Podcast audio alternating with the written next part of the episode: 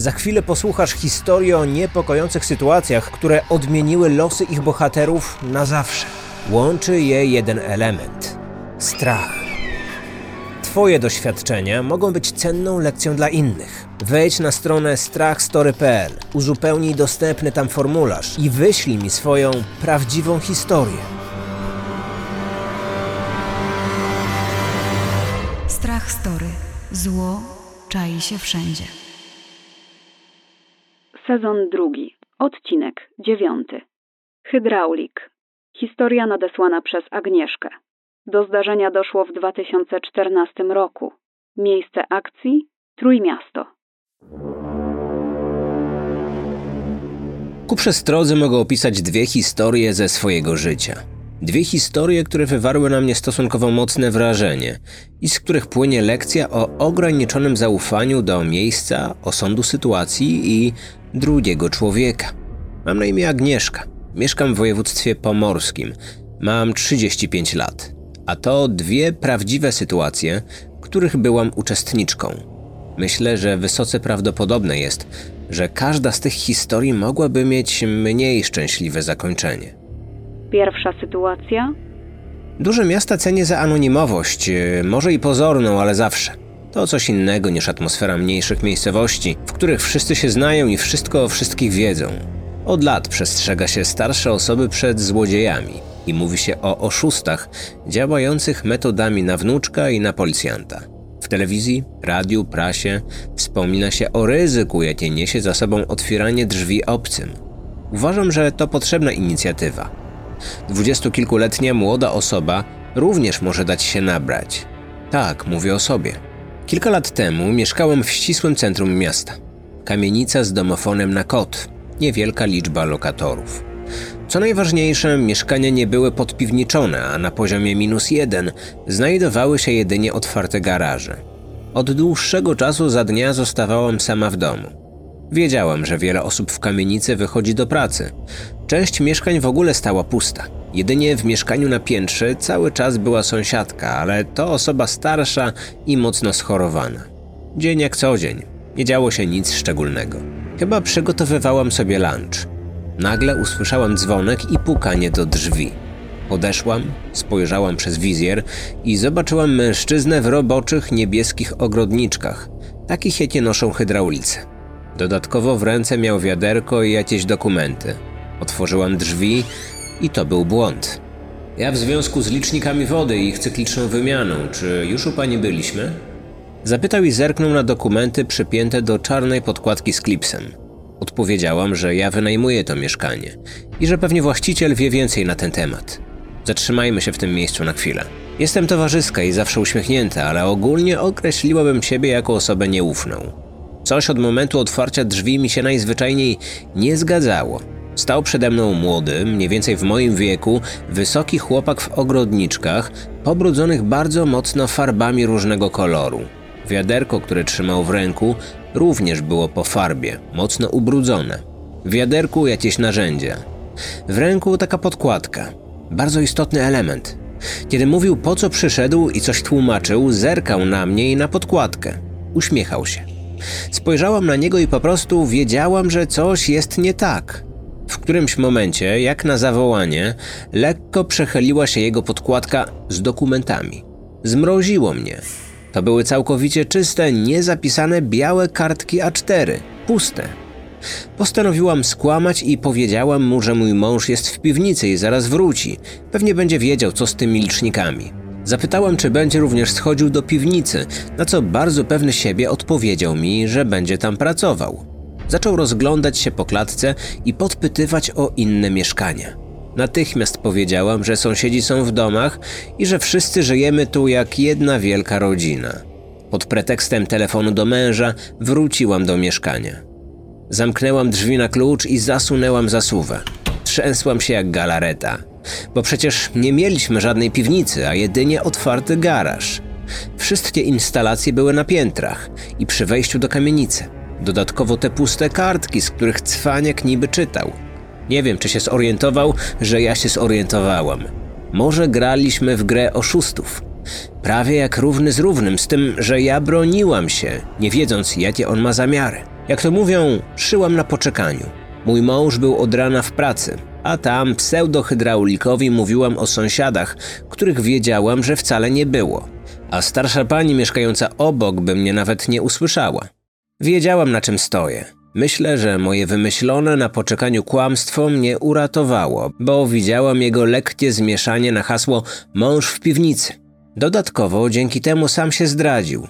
Piwnicy nie było, o czym on najwyraźniej nie wiedział. Po tym incydencie zadzwoniłam roztrzęsiona do męża, potem do wspólnoty z zapytaniem o planowaną wymianę liczników. Pani z przerażeniem powiedziała, że mam absolutnie nie otwierać takim osobom. Zapewniła mnie, że jak są wymiany czy inne prace gospodarcze, to zawsze na kilka kilkanaście dni przed wywieszana jest odpowiednia informacja na klatce schodowej. Krótko po tej sytuacji pojawiły się wewnątrz kamienicy na tablicy ogłoszenia o grasujących oszustach. Nie wiem, czy moje zdarzenie to była próba wyłudzenia pieniędzy, czy inna forma zagrożenia, ale wiem jedno. Uratowałam się przed kimś z nieczystymi intencjami i na samą myśl o tym mam ciarki. Taki młody, silny chłopak mógł z łatwością na przykład przyblokować moje drzwi. Starsze osoby w ogóle nie mają szans, żeby siłować się z kimś takim. Czujność. Trzeba być czujnym. I tutaj przejdę do kolejnej historii. Druga sytuacja. Był rok 2014, późna jesień, niedziela. Wracaliśmy z weekendu nad jeziorem. To był czas, gdy w weekendy wszystkie sklepy były czynne, w tym duże sieci handlowe. Zabrakło nam kilku rzeczy, a zbliżała się dwudziesta. Postanowiliśmy zajechać do jednego ze sklepów, gdy wyjedziemy z lasu. Sklep znajdował się na granicy z lasem. O tej porze nie tylko my mieliśmy w planach zakupy. Było chłodno, nie chciałam wychodzić z auta. Mój mąż postanowił pójść do sklepu sam. Zajęłam jedno z ostatnich wolnych miejsc na parkingu. Mąż wysiadł, a ja zostałam i włączyłam radio. Po chwili nagle drzwi od mojej strony gwałtownie się otworzyły i usłyszałam męski głos. Podwieź mnie, potrzebuję podwózki. Byłam w szoku. Nie pamiętam, co właściwie mówiłam. Złapałam za klamkę i próbowałam zamknąć drzwi, ale jakiś facet ciągle je trzymał. Miałam zapięty pas, więc ciężko było ciągnąć drzwi do siebie, ale udało się. Gość zaczął się rozglądać, a ja wykorzystałam moment i zamknęłam drzwi. Tak jak szybko się pojawił, tak szybko zniknął. Pamiętam, że jak otworzył drzwi naszego samochodu, to od razu zaglądał na tylną kanapę. Zupełnie jakby wypatrywał tam kogoś lub czegoś. Nie wyczułam od niego woni alkoholu. Nie wiem kim był, ale na pewno nie potrzebował pomocy. Otworzył drzwi jak do siebie. Akcent mógł wskazywać na wschodnioeuropejskie pochodzenie. Jak nie trudno się domyślić, od tamtej pory, gdy gdzieś parkuję, zamykam drzwi od środka. Zaopatrzyłam się również w gaz pieprzowy. Patrzył jak śpisz. Historia nadesłana przez słuchaczkę, która chce pozostać anonimowa. Do zdarzenia doszło w 2017 roku. Miejsce akcji Ostrowiec Świętokrzyski. Historia, która mi się przytrafiła, z pewnością zostanie ze mną na zawsze. Minęło kilka lat, a niekiedy nadal czuję się obserwowana. Chodziłam wtedy do szkoły podstawowej, a konkretnie zaczynałam siódmą klasę. We wtorki kończyłam lekcję o 15. Zimą o tej porze robiło się już ciemno. Tego dnia wracałam do domu ze swoją koleżanką z klasy. Mieszkałyśmy na tym samym osiedlu, więc raźniej nam było wracać razem. Zawsze wybierałyśmy drogę na skróty przez dziurę w płocie, ponieważ tamtędy było najszybciej. Gdy zaczęłyśmy się zbliżać do tego wyjścia, moją uwagę przykuło błyskające światło. Zapytałam koleżankę, czy widziała to samo, ale odpowiedziała, że nie. Nie zdążyłyśmy dojść do przejścia, a znowu coś błysnęło. Tym razem obie zobaczyłyśmy ten błysk. Zauważyłyśmy również mężczyznę ubranego całego na czarno, z kapturem na głowie. Stał pomiędzy samochodami i w ręce trzymał telefon. Ten błysk to musiał być flash w telefonie. Robił nam zdjęcia. Postanowiłyśmy nie zwracać na niego uwagi i iść do domu. Po przejściu zaledwie kilku metrów zorientowałyśmy się, że ten facet idzie za nami. Żeby się upewnić, że na pewno sobie czegoś nie wkręcamy, postanowiłyśmy się zatrzymać. Stanęłyśmy pod jakąś klatką i czekałyśmy na bieg wydarzeń. On również zatrzymał się kilka metrów dalej. Spojrzał na nas, po czym wyjął telefon i zaczął coś na nim robić. Wystraszyłyśmy się. Jeszcze bardziej przerażał nas fakt, że obie byłyśmy same w domu. Postanowiłyśmy, że pójdziemy do mnie, ale wtedy zaczęłyśmy się zastanawiać, czy to na pewno dobry pomysł. Przecież ten mężczyzna cały czas szedł za nami, będzie wiedział, gdzie mieszkam. Obie stwierdziłyśmy, że nie możemy iść od razu do domu. Musiałyśmy go zgubić. Na naszym osiedlu jest dużo bloków z klatkami schodowymi z dwóch stron. To nas uratowało. Wbiegłyśmy do jednej klatki i w szybkim tempie opuściłyśmy ją drugą stroną. Do mojego mieszkania miałyśmy już kilka metrów. Dotarłyśmy tam biegiem, wpadłyśmy do środka i zamknęłyśmy drzwi na klucz. Podeszłyśmy do okna, żeby sprawdzić, czy ten mężczyzna tam jest. Ucieszyłyśmy się i odetchnęłyśmy z ulgą, bo nie było po nim śladu. Nasza radość nie trwała długo, gdy po chwili wyjrzałyśmy ponownie, zauważyłyśmy go. Wychodził z klatki, którą kilka minut temu opuściłyśmy. Przyglądałyśmy mu się chwilę. Rozglądał się, jakby nas szukał, po czym wyciągnął telefon i odszedł. O całym zajściu powiedziałyśmy mojej mamie, ale nam nie uwierzyła. Po obiedzie razem z mamą odprowadziłyśmy moją koleżankę do domu. Od tamtego dnia, prawie codziennie, gdy wracałam ze szkoły, widywałam tego mężczyznę. Po jakimś czasie zniknął i zapomniałam o całej sytuacji. Minęło parę miesięcy, na dworze zrobiło się ciepło, więc lekcje WF-u często odbywały się na zewnątrz. Pewnego dnia, po wykonanych ćwiczeniach, usiadłyśmy grupą w cieniu przy płocie. Odpoczywałyśmy, a nasza WF-istka wpisywała nam proponowane stopnie na koniec roku szkolnego. W pewnym momencie jedna z dziewczyn zgłosiła nauczycielce, że zauważyła między samochodami błyskające światło i mężczyznę, który się tam chował. Przypatrzyłam się uważnie i to był ten sam mężczyzna co wtedy. Nasza włafistka zaczęła krzyczeć do niego, by stąd odszedł, bo zadzwoni na policję. Mężczyzna zaczął uciekać. Byłam okropnie przestraszona. Myślałam, że sobie odpuścił i dał mi spokój, jednak się myliłam. Jak można się domyślić, włafistka nie zrobiła nic więcej. Powiedziała nam jedynie, że mamy na siebie uważać w drodze do domu, bo to była nasza ostatnia lekcja. Wracałam do domu sama. Gdy dochodziłam do swojej klatki, zobaczyłam, że za altaną śmietnikową stoi ten mężczyzna. Wbiegłam do domu i znowu byłam sama. Wyjrzałam przez okno. Zobaczyłam tego faceta, jak stoi na wprost mojego okna i się na mnie patrzy. Byłam przerażona. Nie dość, że byłam sama w domu, to jeszcze on wiedział, gdzie mieszkam. Później znowu próbowałam powiedzieć mamie o tym, co się dzieje, ale mi nie uwierzyła. Byłam zdana sama na siebie. Nie wiedziałam, co robić. Wieczorem, gdy kładłam się do łóżka, wyjrzałam jeszcze przez okno. On ciągle tam był, stał tam, gdzie wcześniej. Poszłam szybko po mama, ale gdy wróciłyśmy, już zniknął. Kilka dni później kończyłam siódmą klasę. Po zakończeniu roku szkolnego wróciłam do domu. Po drodze nie widziałam nigdzie tego mężczyzny i nie widziałam go również przez kilka następnych dni. Były wakacje, więc siedzenie na telefonie do późnej godziny było na porządku dziennym. W tym czasie nie miałam drzwi w pokoju, więc ze swojego łóżka widziałam korytarz i drzwi wejściowe. Było późno, gdy usłyszałam naciskanie klamki. Był to dość charakterystyczny dźwięk, dlatego nie miałam problemu z jego rozpoznaniem. Zaświeciłam latarkę w telefonie i zobaczyłam, jak ktoś próbuje otworzyć drzwi wejściowe do naszego mieszkania. Na szczęście zawsze zamykamy drzwi na klucz. Jeszcze dodam, że nie mieliśmy wtedy zamykanej klatki, dlatego nie było problemu, żeby ktoś do niej wszedł. Sparaliżowało mnie. Bałam się wstać, zrobić cokolwiek. Odwróciłam się plecami do drzwi i nasłuchiwałam. Po kilku próbach ten ktoś sobie odpuścił, ale ja w dalszym ciągu nie byłam w stanie się ruszyć. Rano opowiedziałam o wszystkim rodzicom.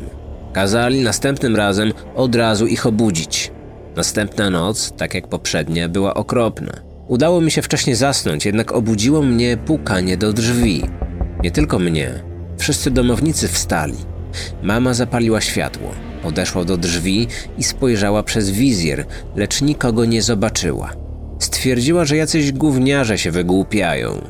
postanowiła porozmawiać z rana z sąsiadką, żeby dowiedzieć się, czy tylko z nas ktoś robi sobie żarty. Sąsiadka powiedziała mamie, że ona żadnego pukania nie słyszała. Sytuacja zaczęła się coraz częściej powtarzać. Szarpanie za klamki, pukanie do drzwi i dziwne trzaskanie o barierki w klatce. Domyślałam się, kto może za tym wszystkim stać. Pewnej nocy postanowiłam nie spać, tylko obserwować wejście do klatki. Mieszkam na parterze, a okno mojego pokoju znajduje się obok drzwi wejściowych. Nie miałam w oknie jednej rolety, więc nie sposób było kogoś przegapić. Tej nocy jednak nikt nie podchodził. Postanowiłam się położyć. Pokój dzieliłam z młodszą siostrą. Kiedy już spałam, mama przyszła do naszego pokoju zobaczyć, czy wszystko w porządku. Weszła i zauważyła, że na parapecie mojego okna od zewnętrznej strony siedzi mężczyzna. Zapaliła lampkę. Gdy on zobaczył moją mamę, zeskoczył z parapetu i uciekł. Wystraszona poszła po mojego tatę. Tata postanowił, że wyjdzie przed blok, zobaczyć, czy na pewno ten mężczyzna uciekł. Gdy wyszedł, nikogo już nie było. Rano rodzice opowiedzieli mi o tym wydarzeniu, ponieważ ja przez cały ten czas spałam. Mama powiedziała mi, że on siedział z uśmiechem na twarzy i patrzył jak śpisz. Pamiętam do dziś, jakim tonem i z jaką miną mi to powiedziała. Bardzo mocno mną to wstrząsnęło. Miałam w głowie mnóstwo pytań. Ile czasu tam siedział? Czy robił to codziennie? Co robił, gdy spałam? Co by było, gdybym zostawiła na noc otwarte okno? Pełno pytań, bez odpowiedzi. Po tym zdarzeniu zaczęłam spać u brata w pokoju. Praktycznie w ogóle nie wychodziłam z domu, moczyłam łóżko ze strachu, miałam koszmary. Cały czas czułam się obserwowana. Rodzice zgłosili sprawy na policję, ale do tej pory nie wiemy, czy podjęli oni jakiekolwiek działania. Nie wiadomo też, czy ten mężczyzna nie znalazł sobie już nowej ofiary. O tej nocy, kiedy moja mama przełapała tego człowieka na parapecie, nikt więcej nie łapał nam za klamkę, nikt nie pukał do drzwi. Wszystko się uspokoiło, a ten mężczyzna zniknął. Nie widziałam go już nigdy więcej. Minęło kilka lat, a ja z tyłu głowy nadal mam myśli, że może mnie obserwować. Rodzice słuchający tego podcastu, nie lekceważcie swoich dzieci. Lepiej dmuchać na zimne. Gdzie twój kolega? Historia nadesłana przez słuchaczkę, która chce pozostać anonimowa. Do zdarzenia doszło w maju w 2009 roku. Miejsce akcji województwo mazowieckie. Ta historia do dziś przyprawia mnie o ciarki. Był piątek. Moi rodzice wyjechali na weekend majowy. Nigdy dotąd nie bałam się zostawać sama w domu. Rodzice zostawili samochód na podjeździe, więc z zewnątrz wyglądało jakby nigdzie nie pojechali. Wsiedli w pociąg koło piątej rano, więc gdy większość ludzi, w tym ja, jeszcze smacznie śpi. Wieczorem przyszedł do mnie mój ówczesny chłopak, nazwijmy go hmm, Kamil. Cały wieczór spędziliśmy razem, większość czasu siedząc w salonie przy kominku i oglądając filmy. Około pierwszej w nocy usłyszałam głośne uderzenie do drzwi wejściowych. To zdecydowanie nie było zwykłe pukanie, ale odgłos, jakby ktoś z całej siły uderzał pięściami. Przestraszyłam się, ale razem z chłopakiem pomyśleliśmy, że to pewnie ktoś ze znajomych robi sobie żarty. Otworzyłam drzwi, ale nikogo nie było. Muszę zaznaczyć, że mieszkałam wtedy w niewielkiej miejscowości, a domy znajdujące się przy mojej ulicy były otoczone lasem. Zadzwoniliśmy po kolei do wszystkich znajomych, ale większość z nich nasz telefon obudził, a koledzy mieszkający blisko mojego domu byli wtedy na wyjeździe. Stwierdziliśmy, że nie ma sensu panikować i wróciliśmy do oglądania filmu. Po kilku minutach ciszy znowu rozległo się głośne walenie pięściami w drzwi. Podskoczyłam z przerażenia, a Kamil, wyraźnie zirytowany sytuacją, podbiegł natychmiast do drzwi, otworzył je, zapalił światło przed domem. Nikogo jednak nie zobaczył. Obszedł cały dom i ogródek z latarką, jednak niczego dziwnego nie znalazł. Wtedy byłem już naprawdę przerażona. Widziałam po jego minie, że on również się przestraszył, ale nie chciał tego okazywać. Zaczęliśmy zasłaniać wszystkie okna, a ja upewniłam się, że drzwi są zamknięte na cztery spusty. Wybiła godzina druga w nocy. Szykowaliśmy się do snu, kiedy rozległ się dźwięk dzwonka mojego telefonu. Na ekranie zobaczyłam tylko nieznany numer i przeszły mnie ciarki. Kamil odebrał i włączył tryb głośno mówiący. Po drugiej stronie było słychać coś, co brzmiało jak ciężkie, powolne oddychanie. Nie należę do osób wierzących w paranormalne zjawiska, ale w tamtym momencie poczułam się jak w jakimś horrorze. Chwilę po tajemniczym telefonie znowu usłyszeliśmy uderzenie w drzwi. Było jeszcze głośniejsze niż poprzednio. Zadzwoniłem na policję, a Kamil znów wybiegł na zewnątrz. Krzyczał, że ktokolwiek robi sobie takie żarty, popamięta go, jeśli nie przestanie. Byłam roztrzęsiona. Patrol policji przyjechał dopiero po 40 minutach. Nawet nie chcieli rozejrzeć się po ogrodzie. Uznali, że ktoś pewnie się wygłupiał. Byłam wyczerpana, zestresowana i przerażona, ale udało mi się zasnąć. Następnego dnia, koło dziesiątej przed południem, Kamil wyszedł na trening. Tego dnia nie mógł już zostać na noc, więc prawie nie zmrużyłam oka. Leżałam w swoim łóżku i pisałam z nim wiadomości, żeby nie czuć się sama. Nagle usłyszałam znowu głośne uderzenie do drzwi. Wyskoczyłam z łóżka i pobiegłam zapalić wszystkie światła wokół domu. Zadzwoniłam do chłopaka i na bieżąco mówiłam mu, co się dzieje. W pewnym momencie usłyszałam huk, jakby tuż za ścianą mojego pokoju w ogrodzie na ziemię spadł jakiś ciężki przedmiot. Upewniłam się kolejny raz, że drzwi są pozamykane, światła pozapalane, a okna zasłonięte. Tym razem odpuściłam sobie wzywanie policji. Pewnie znowu zlekceważyliby sprawę. W końcu, wyczerpana stresem i brakiem snu, padłam na łóżko. Rodzice mieli wrócić dopiero w poniedziałek wieczorem. W niedzielę postanowiłam, że do nich zadzwonię i opowiem o tej dziwnej sytuacji. Najpierw jednak poszłam wynieść śmieci do kosza przed domem. Chciałam posprzątać przed ich powrotem. Otworzyłam drzwi, a gdy odwróciłam się, by je zamknąć, spojrzałam w dół. Poczułam, jak serce podchodzi mi do gardła. Pod drzwiami leżał prostokątny, starannie wycięty kawałek kartki. Trzęsącymi rękami podniosłam karteczkę, na której ktoś wielkimi literami napisał: Gdzie twój kolega? Wbiegłam z powrotem do domu i zadzwoniłam do mojej starszej siostry, żeby jak najszybciej do mnie przyjechała. Tego było już za wiele. Skąd ktoś poza moim chłopakiem mógł wiedzieć, że moi rodzice wyjechali? Wsiedli w pociąg o piątej rano, była majówka. Wszyscy o tej porze spali. Ponadto ich samochód nadal był na podjeździe.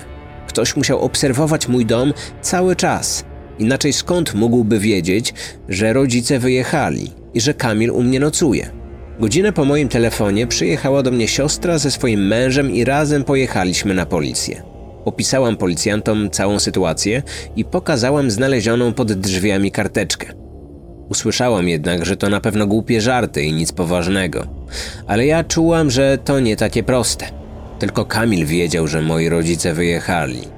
Znajomi, którzy mogliby w środku nocy przyjść pod mój dom, bo mieszkali stosunkowo blisko, byli na wyjeździe setki kilometrów od naszej miejscowości.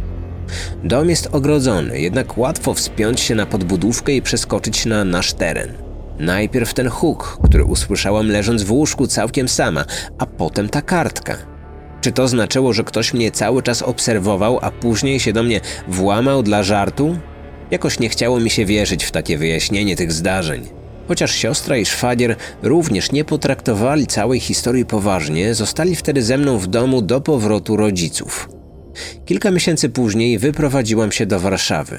Mimo upływu lat, za każdym razem, kiedy jadę odwiedzić mamę w tamtym domu, czuję silny niepokój. Rozglądam się dookoła, żeby sprawdzić, czy na pewno nikt mnie nie obserwuje. Ale przecież od dziecka znam wszystkich sąsiadów. Starsi ludzie, młode małżeństwa, przyjaciele, których nawet nie było wtedy w mieście. Nikt z nich z pewnością nie żartowałby w ten sposób. Przynajmniej tak mi się wydaje. Tamte wydarzenia zwiększyły moją czujność, ale też sprawiły, że przeraża mnie odgłos pukania i uderzania do drzwi. Za każdym razem mam wtedy ciarki i podskakuję ze strachu. Do tej pory zastanawiam się czasem, kto to mógł być, ale naprawdę nie mam pojęcia. Wiem jedno: nigdy nie zamieszkam już w domu, w którym nie będzie alarmu i wysokiego ogrodzenia. Nigdy też już nie poczuję się bezpiecznie w moim rodzinnym domu. Serwisie Spotify pod każdym odcinkiem znajdziesz ankietę, Weź w niej udział i odpowiedz, która z dzisiejszych historii była według Ciebie najbardziej intrygująca. Jeżeli chcesz podzielić się ze mną i słuchaczami własnymi wspomnieniami, możesz wysłać swoją historię przez formularz na strachstory.pl. Możesz mnie także znaleźć na Instagramie pod nazwą Marcin Myszka 1, gdzie zdradzam szczegóły związane z realizacją moich podcastów. Zaobserwuj mój profil, aby być na bieżąco. Historie przedstawione w podcaście pochodzą od słuchaczy, a twórca podcastu polega na zapewnieniach słuchaczy o ich oryginalności i rzetelności.